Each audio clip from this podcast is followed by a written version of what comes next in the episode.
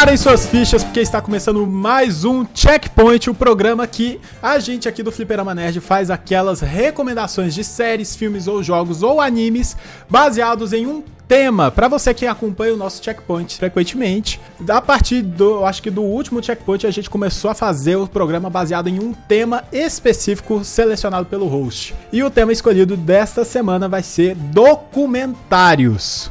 Eu sou o Mário Verde e o esporte é para todos. Fala, rapaziada! Bittencourt aqui e dizem por aí que documentários explicam as coisas, hein?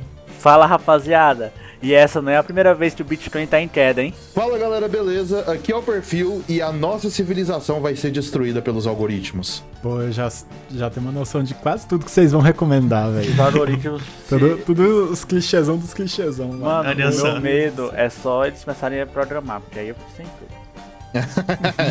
É matar a gente, tá suave. E no- eu acho que não, Não, tá não muito vai dar longe disso. não, velho.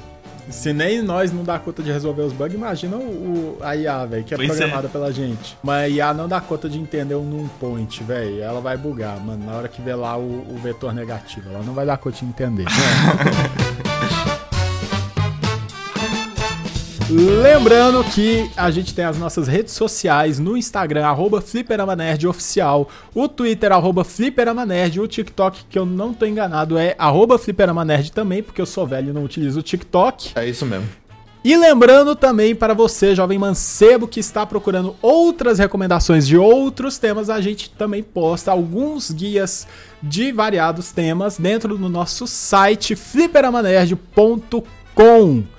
Também, além desses editoriais com dicas é, ou recomendações, a gente também tem notícias e novidades. Lembrando que na data de gravação deste cast está acontecendo os anúncios de junho, que era para ser E3 e não está sendo E3, e a gente está reportando quase tudo lá ou no Twitter. Então fica ligado lá nas nossas redes sociais para ficar sempre antenado.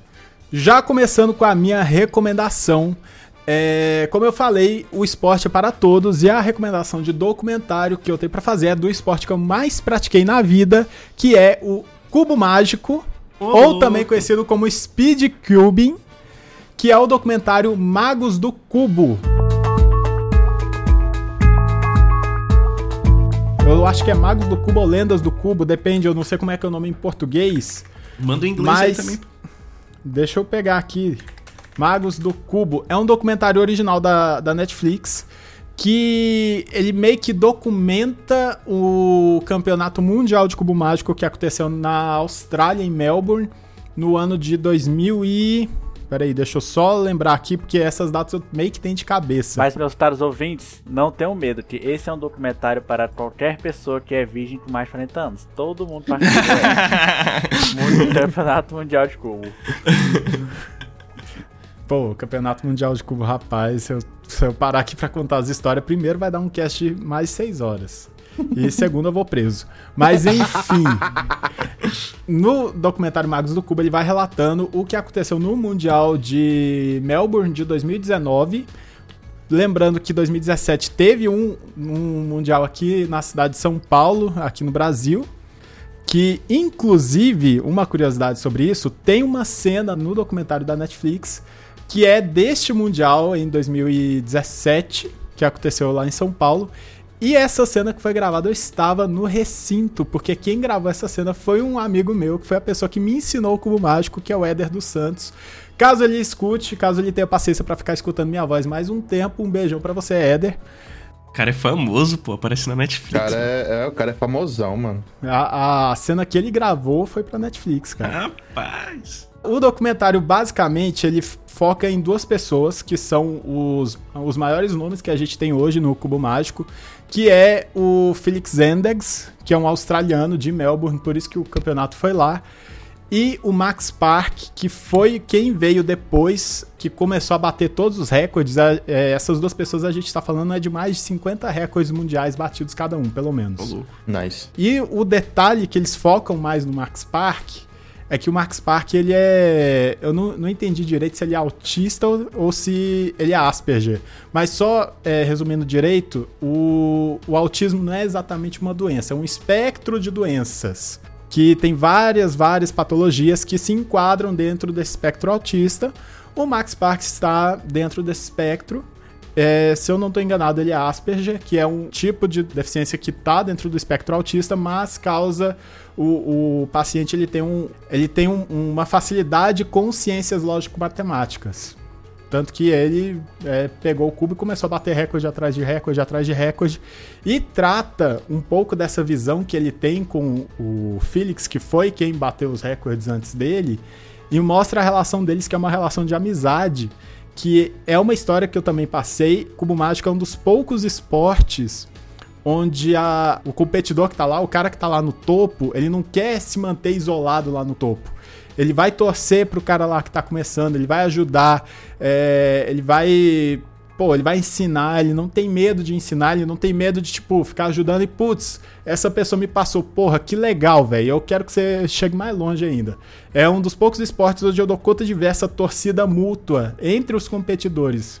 Até porque, explicando um pouquinho melhor do, do esporte, o speed cubing, que é essa técnica de resolver o cubo mágico cada vez mais rápido, no campeonato é um tipo de, de competição meio que é você contra o, o relógio. Você tem que resolver o tempo mais rápido. Quem resolve mais rápido vai, vai ganhar o campeonato. É bastante simples. Ou seja, você não tem um embate direto com outra pessoa. Eu acho que isso favorece para que seja esse esporte tão. tão. amistoso. Amistoso? Amistoso, exatamente. É, era essa palavra que eu estava tentando procurar. Mas eu sempre vou recomendar esse documentário porque, querendo ou não, tipo, como eu falei, é o esporte que eu mais pratiquei. Eu tenho 10 anos, não, 11 anos de cubo mágico, 11 anos de eu tô fazendo 10 anos de campeonato, na verdade. Caraca. Tenho nice. amizades que eu tenho até hoje por causa do cubo mágico e coisas que eu, que eu aprendi na vida que eu aprendi por causa do cubo mágico e dessa noção de esporte que o cubo mágico consegue fornecer. Da hora. Oh, cara, que maneiro, velho. É um esporte bem diferente. Que louco. O, é. Acho que os únicos esportes que eu pratiquei na vida foram artes marciais e. Meu Deus. Douglas, do céu, pode mandar o Meu Deus do céu, cara. tô zoando, tô zoando.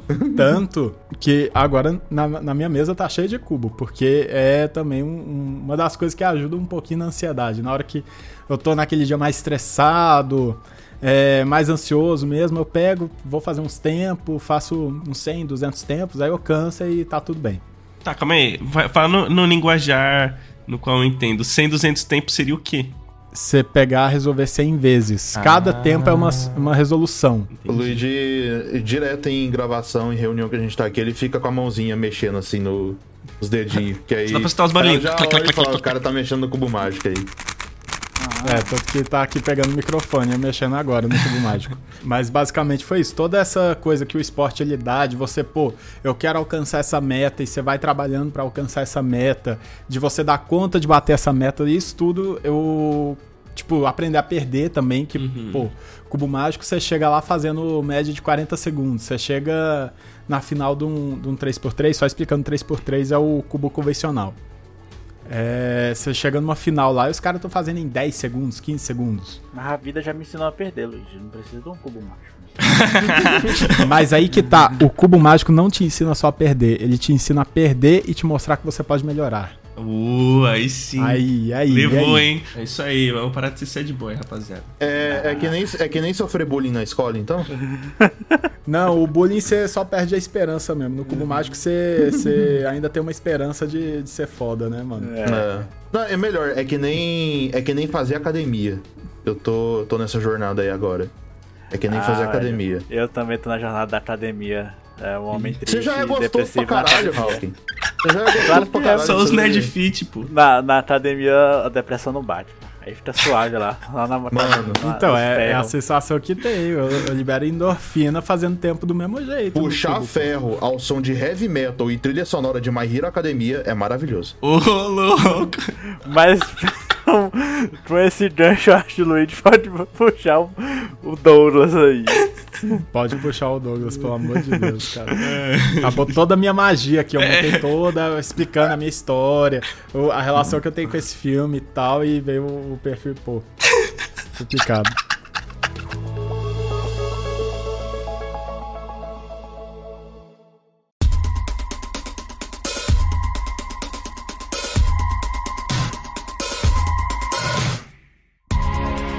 Então, rapaziada, acho que ficou bem claro ali na minha na minha introdução, mas eu estou falando da série, o documentário, né? Série do Netflix explicando, ou explained do inglês, que são vários episódios curtos, de torno de 20 minutos a 18 minutos por aí, explicando sobre temas diferentes, né? Na verdade, eu nem ia pegar esse assunto, nem ia pegar esse, esse documentário, né?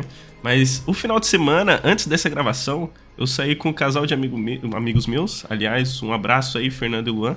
E aí eles me indicaram esse documentário e eu comecei a assistir, assim, eu falei, ah, vou ver um episódio, já que é curtinho, se eu gostar, né, prossigo e vai.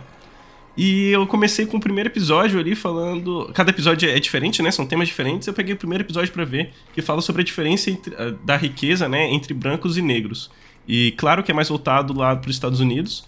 Só que é uma parada assim que você já sabe, né? Você já tem tipo, uma noção básica sobre isso. Só que nesses 20 minutos ele aprofunda muito mais do assunto e te deixa bem mais por dentro, né? Conta mais da história, o porquê isso acontece tudo mais.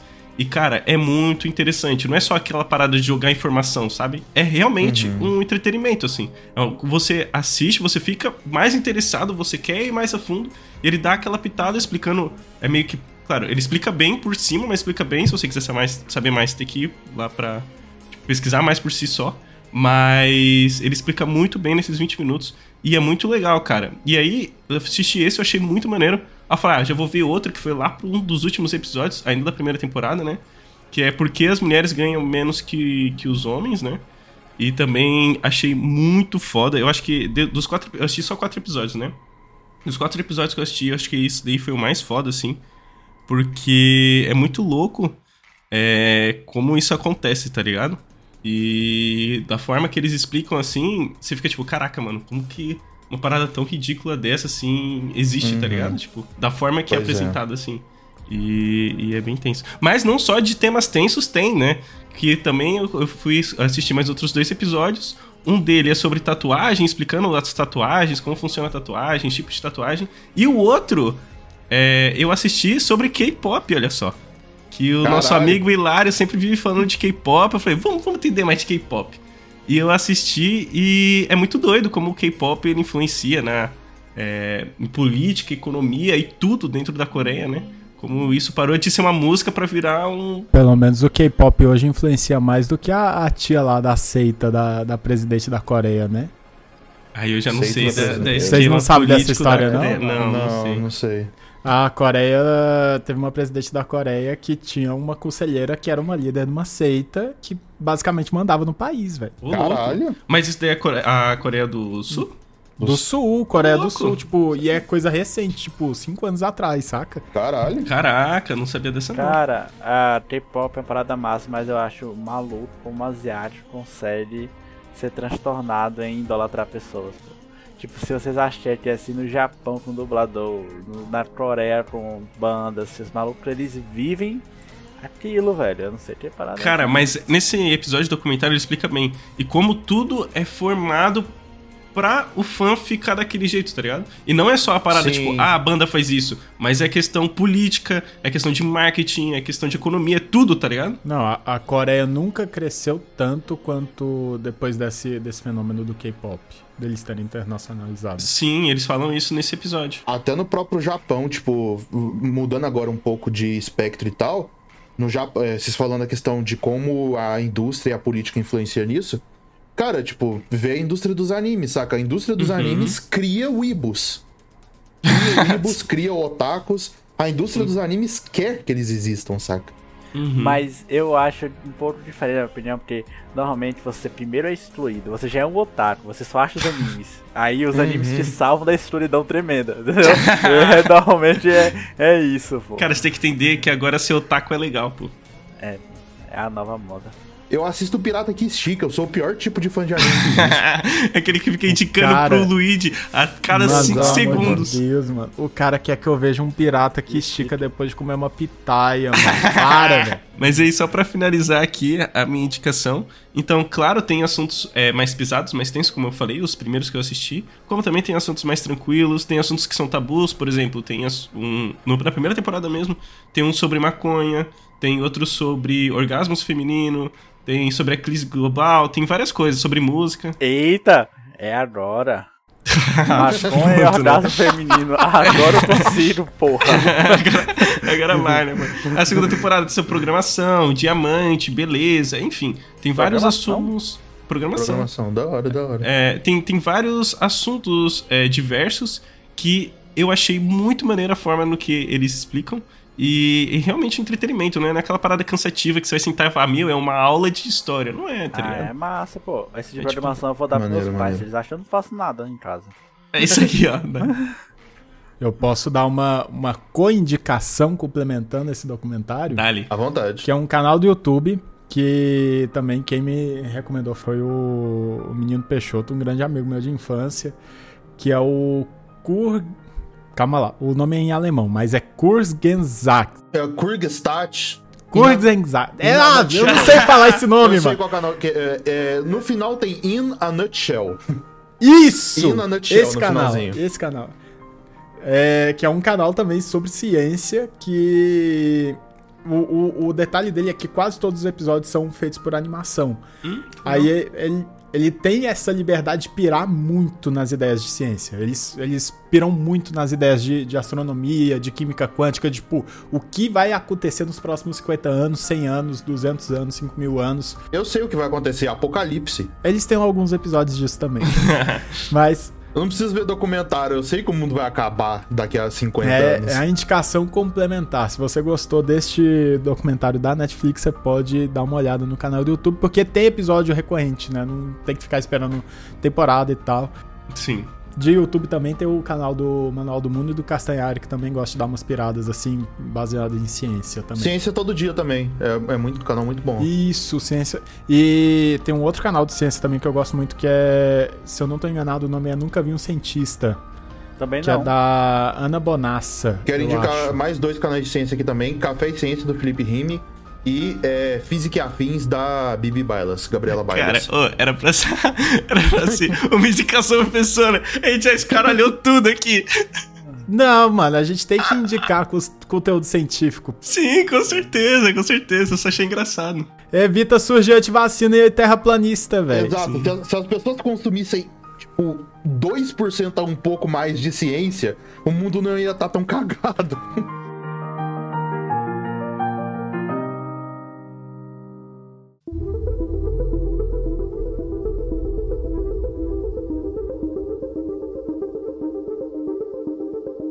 Então vamos agora para uma indicação divertida, que é a minha indicação.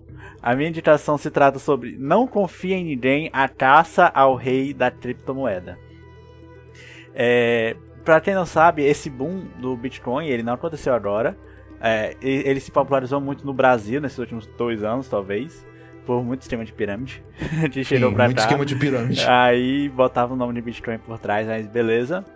Mas nos Estados Unidos, isso começou lá em 2015 e 2016. Até antes, 2013. Se eu não me engano, o documentário é 2013 2014. O Bitcoin é de 2008, né? O artigo da Bitcoin. Eu acho Sim. que é de 2008, 2008 Mas ou só 2009. que esse. Quando teve o boom, acho que foi mais ou menos isso aí, 2013 2014, primeiro boom. E Sim. e- esse documentário, A Caça ao Rei da Criptomoeda, conta a história de um grupo de amigos. Esse grupo de amigos, eles, é, eles compraram a ideia do Bitcoin desde, desde começou. E dentre, aí eles já tinham Bitcoin e tal, as plano da moeda valia centavos. E dentre esse grupo de amigos, um, que era do Canadá, resolveu criar praticamente uma das primeiras casas de trade de Bitcoin, você comprar e vender Bitcoin. Ou seja, ele ficou muito rico. Criou um exchange, né? É uma exchange, esqueci o nome dela, é uma exchange do Canadá. E fala que ele ficou muito rico, muito dinheiro. E começou a ter o primeiro boom do Bitcoin e todo mundo começou a comprar Bitcoin nos Estados Unidos. Só que aí, do mesmo jeito que está tendo agora, teve antes uma queda absurda do Bitcoin, o preço começou a cair loucamente. Ai, nem Nessa me fala disso, velho. Eu, eu não quero, não quero nem contar quanto. não quero nem contar quanto que tá lá o meu. E aí, nessa molecagem, ah, muita gente tava ti- tinha investido em Bitcoin e começou a perder dinheiro, né? Porque nessa época muita gente investiu também. E lá conta a história desse cara, que é dono dessa casa de criptomoeda, que muita gente botou dinheiro lá e conta, bota relato de alguns nesse documentário, que a galera botou dinheiro lá e de repente, um dia, a casa. Eles pediram pra sacar o dinheiro e o dinheiro nunca caía. Eles pediam pra sacar o dinheiro e o dinheiro nunca caía. E aí, até de três meses depois, ele. O dono dessa casa de moeda, dessa exchange, morre. Ele, na viagem pra Índia, ele morreu.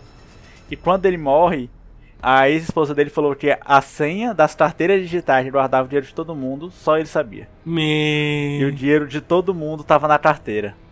E aí o que Caralho. aconteceu?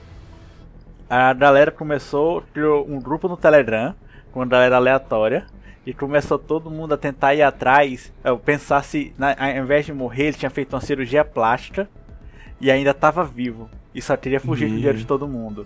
Aí vai nessa viagem, eles estão contando como foi as pesquisas, como como eles foram atrás. Ele real tinha feito uma cirurgia plástica? Mas é spoiler, né, pô? Não, meu Deus, eu não tô contando não, caralho. Isso aí é o que ele fala no início do, do documentário. Ah, tá. Que é sobre. Eles acharam que era isso. Mas aí no Uhum. final vai ser revelado tudo como aconteceu e por que ele não tinha mais dinheiro pra pagar a galera. Ele tinha um motivo que ele não tinha mais dinheiro pra pagar a galera. E ele viajou pra Índia e morreu por uma doença idiota mesmo. Mas é muito massa. O cara já mandou o final ali do documentário. Mas o- um dos últimos booms da Bitcoin foi por causa disso, né? Tinha um cara que tinha um- um- uma, uma exchange de, de Bitcoin e ele esqueceu a senha, ele perdeu a senha da, da, da exchange e aí é, acharam. Não lembro se foi uma exchange ou se foi uma carteira.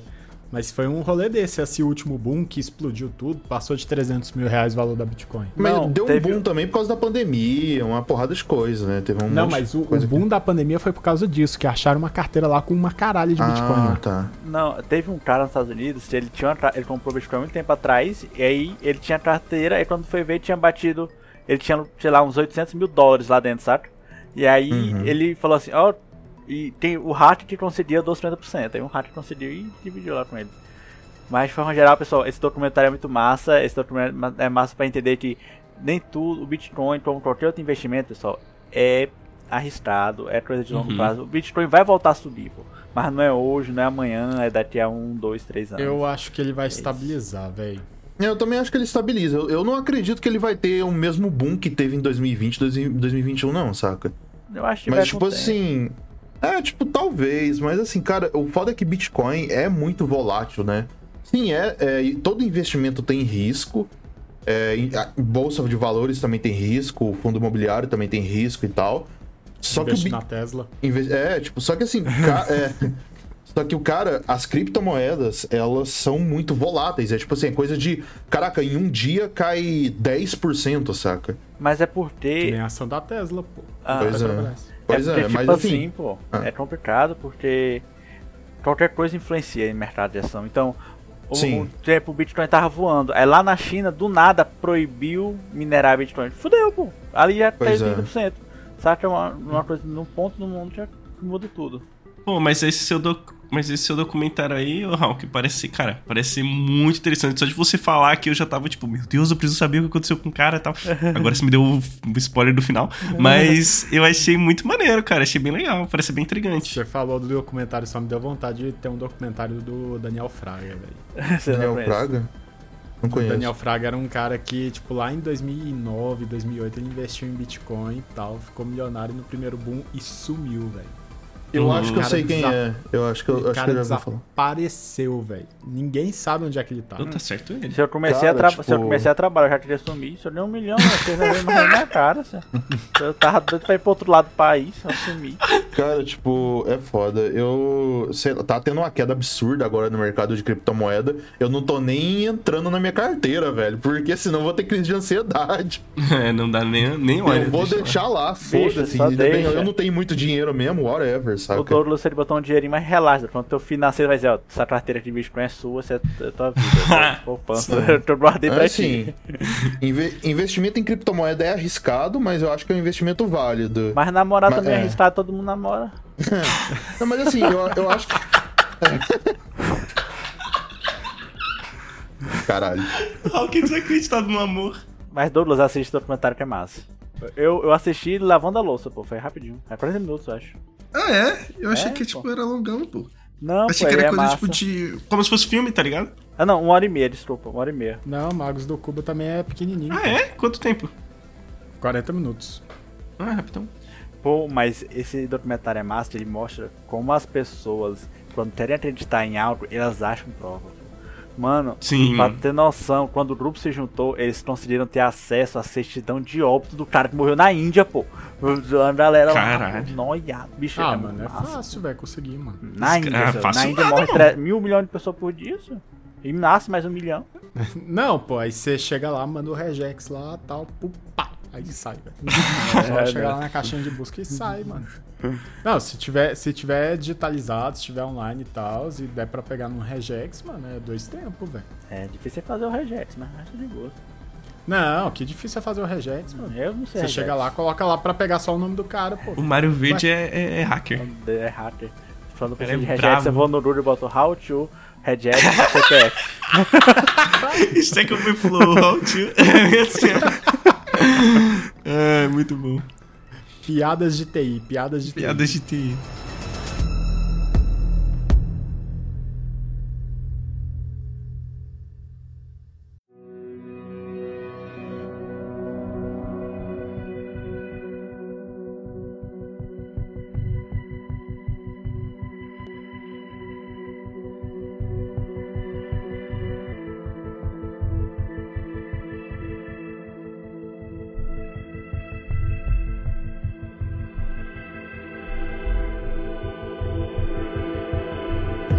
Bom, passando agora pra minha indicação, pra terminar esse programa com um tom apocalíptico, um tom pessimista e deixar você preocupado ou preocupada com o futuro do nosso mundo que eu te dou certeza que vai acabar daqui a alguns anos. Graças a Deus. Eu quero. Ainda bem. É, é, é, Que isso? Você sabe por que eu não sou preocupado com o fim do mundo? Porque eu quero que ele acabe. Meu Deus.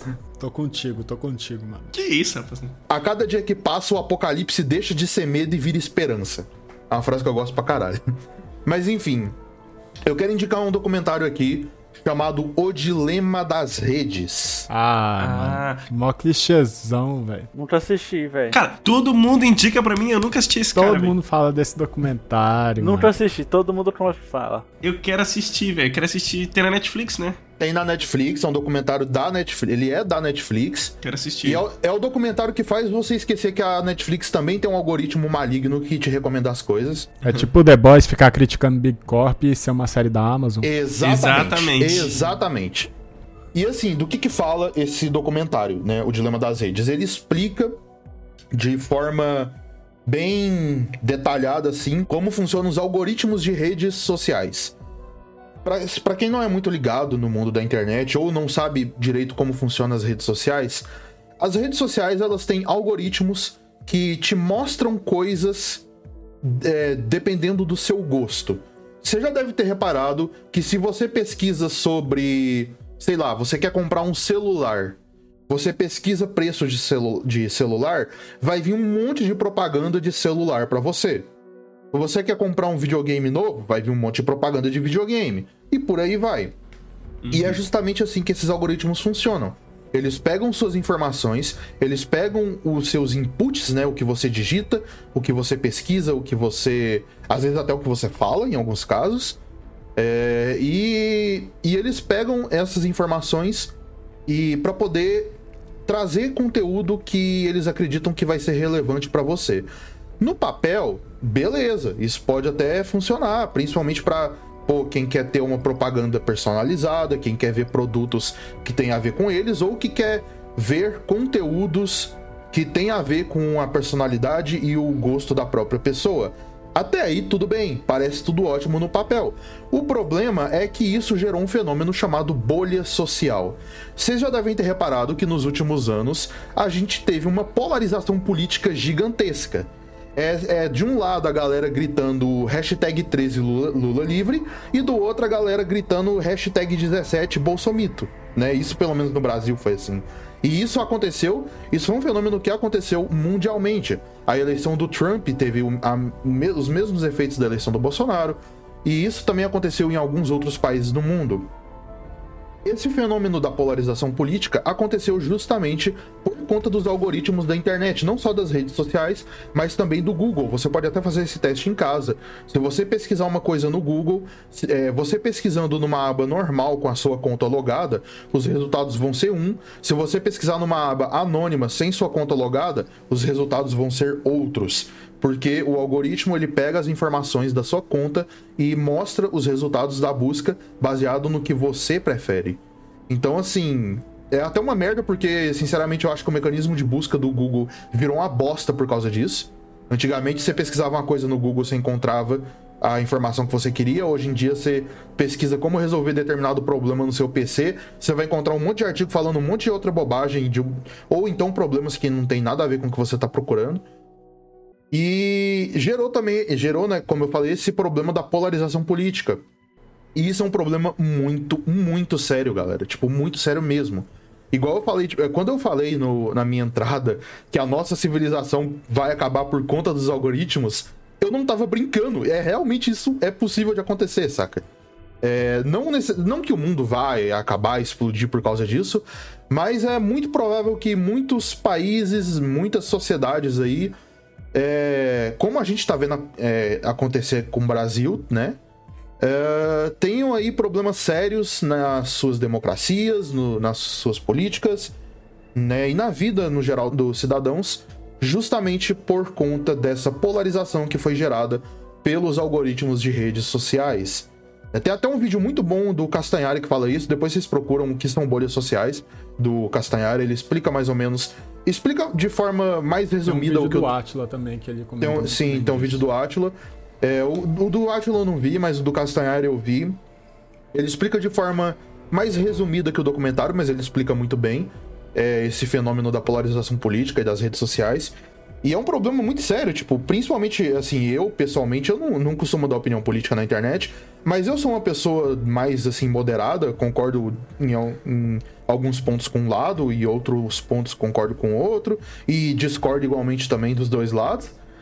E, cara, é foda porque eu levo porrada de todo mundo, basicamente. O perfil é centrista safado. não, é não é. Mano. Cara, é aquele negócio, tipo, é, ser de centro não quer dizer que você é neutro, saca? É que você é de centro. Eu, ve, eu, vejo, eu vejo a merda dos dois lados, basicamente. É isso que, que, que, eu, que eu sou. Cara, mas assim, eu acho que isso não é, é só pra política, tá ligado? É, essa parada das bolhas entre qualquer outro ramo, assim, né? Se você for ver, cara, você pega o Twitter, por exemplo, tá ligado? Isso Sim. é por isso que eu peço graças a Deus não ter Twitter. Porque Twitter, cara, qualquer lugarzinho que você vai, vai ter uma bolha específica que chega no extremo que fica chato. Por exemplo, no ramo da música, no ramo de nerd. Se ofender a Army no Twitter, velho, você tá Pois fugindo, então, então. É... A Army é o, o, as meninas do BTS. Cara, você. Mano, você fala mal do BTS no Twitter, você tá, você tá lascado. É, é, porque sempre quando tem essa bolha e é nichada e a galera é, fica muito fanático por um, uma parada, isso sempre acontece isso. E as redes sociais, né? Eu não cheguei a ver o documentário, mas imagino que eles falam sobre isso. É, só intensifica mais isso. Porque, por exemplo, sim, você gosta. Sim. Vamos dar. Vamos dar um. Pô, não queria dar esse exemplo, mas vamos dar o um exemplo, por exemplo, do, do BTS lá, né? A pessoa gosta do BTS, ela fica muito fã do BTS e vai entrando naquela bolha e só vê coisa de BTS. Aí começa a encontrar uma pessoa que é super fanática tal, e chega alguém fora dessa bolha ofendendo sobre o que ela mais gosta, ela vai atacar de volta, tá ligado? Eu não quero dar esse exemplo do BTS, porque eu vi o documentário do K-pop e eu fico com peso na consciência de falar mal de K-pop. Porque nem todos os K-popeiros são, são bravos, tá ligado? Existem K-popeiros de coração bom, exemplo hilário. Mas é, tem muito disso, tá ligado? Isso é foda. Vamos entrar nessa discussão. Tem, tem muito disso, mas não é algo novo. Não, não é. O extremismo não começou hoje, a polarização não começou hoje. Não, extremismo existe há muito tempo, saca? Segunda Guerra Mundial tá aí pra provar isso. As pessoas só têm acesso à internet agora pra xingar o do outro lado do país. Melhor, deixa eu só melhorar meu argumento. A polarização começou por causa dos algoritmos de internet. Porque, tipo, ah, o mesmo algoritmo que tá lá para tentar te vender uma geladeira do jeito que você quer, e tentar adivinhar que é essa geladeira que você quer, o algoritmo também vai tentar adivinhar, jogar na, na, sua timeline, no seu feed, exatamente o que você quer ver. Porque se você sair da rede social, a rede social não ganha dinheiro. Exatamente. Assim. Exatamente. Ou seja, o fenômeno de extremismo já existia, tanto que a gente tem tinha grupos neonazistas antes, a gente tinha boy bands antes, a gente Sim. tinha console war antes. Só que essa coisa dessa polarização, de você ter essas bolhas e aumentando essas bolhas, esse monte de grupinho na internet, parecendo a, a o, o Wii Channel do, do, do, Nintendo Wii, sabe aquele menu principal é. do Nintendo Wii? Ah, sim. Então, Caraca, isso, isso é você velho, navegar você na, na internet hoje. Eu iria citar a Live Area do, do PS Vita, só que ninguém tem PS ah, Vita. Ah, não, ninguém liga. é, sim, é. Mas é, é, basicamente isso, é um monte de canalzinho lá que, ah, eu quero entrar nesse canalzinho aqui. Aí tá lá o povo falando merda. Ah, não gostei. Vou nesse canalzinho aqui. Ah, tá lá o povo falando merda. Não gostei. Vou nesse daqui. Hum, esse extremismo aqui é de bem. Eu vou ficar nele. É. Sim, e aí a questão é que o extremismo que é de bem, cara, não existe extremismo de bem, saca? Sim. Independente do lado que você esteja. É, então, assim, é, a questão da polarização, eu não vou entrar muito em questões de ideologia política e também é, acho que seria melhor a gente não falar de casos de crime de ódio ou coisa do tipo. Mas eu gostaria de, de só dar um exemplo mais, um pouco mais brando sobre essa situação, que é o caso das pseudociências, né? Que estão cada vez mais populares aí por causa da internet. A gente, de um lado, tem, por exemplo, a famosa Terra plana, os antivacinas, né, e coisas desse tipo.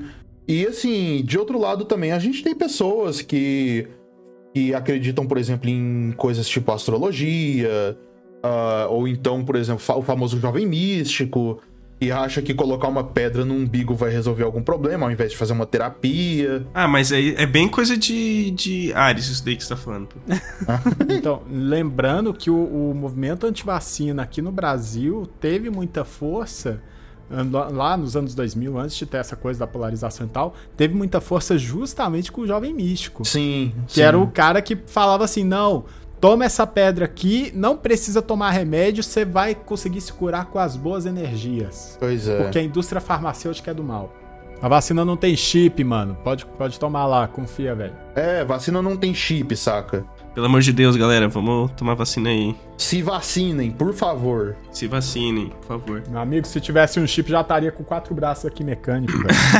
mas ah, aí. Eu, to eu, eu, tomaria a vacina mesmo se tivesse um chip. Eu quero muito ser um ciborgue, velho. Mano, mas é isso. É, foram temas pesados. Eu só tenho duas coisas a, a falar. Primeiro, todos os nossos ouvintes me sigam no Twitter, Pedro Underline Halt. Eu sou legal fazer parte dessa bolha. E segundo, para resolver aquele problema do Doodle tem um sistema de pesquisa que se chama DuckDuckGo. Eu uso para hum. pesquisar minhas coisas de programação e outras boa, coisas. Boa, ele não boa. usa nenhum algoritmo, ele só mostra o que o mais perto de resolver seu problema. E é maravilhoso. DuckDuckGo é foda. DuckDuckGo é Ou foda então mesmo. você só aperta Ctrl Shift N no seu navegador, você vai abrir uma aba anônima e pronto. Não, você vai a... fazer uma navegação maravilhosa sem cookie nenhum. Mas enfim, a minha indicação é essa. Foi mal terminar as indicações numa vibe meio pessimista. Mas eu recomendo muito que vocês vejam esse documentário, galera, porque quanto mais pessoas souberem desse problema, mais fácil fica da gente resolver ele, porque realmente é um problema muito sério. Resolver como? Você acha que eles vão sair do TikTok? Não, nada. vamos, deixar de usar TikTok. Deixa o pessoal fazer dancinha, pô. Olha só. Você acha mesmo, velho? O Casimiro tá aí, mano, em, em alta. Vocês vão parar de usar o YouTube e parar de ver corte do Casimiro? Vocês não vão, mano. Vai dar namoro. Cavalo. Jamais vou parar de ver o Casé. Jamais, jamais.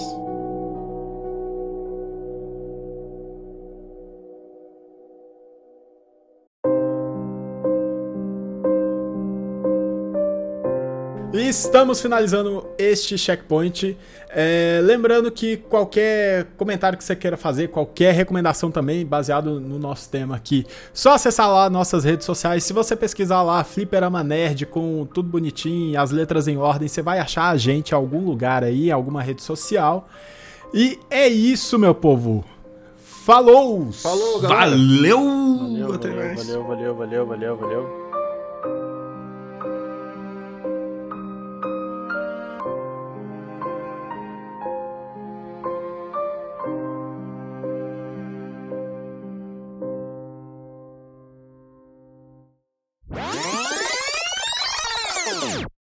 Fala rapaziada. Ah, desculpa. E. Desculpa, Fala rapaz. Fala rapaziada. E essa não é a primeira vez que o Bitcoin tá em queda, hein?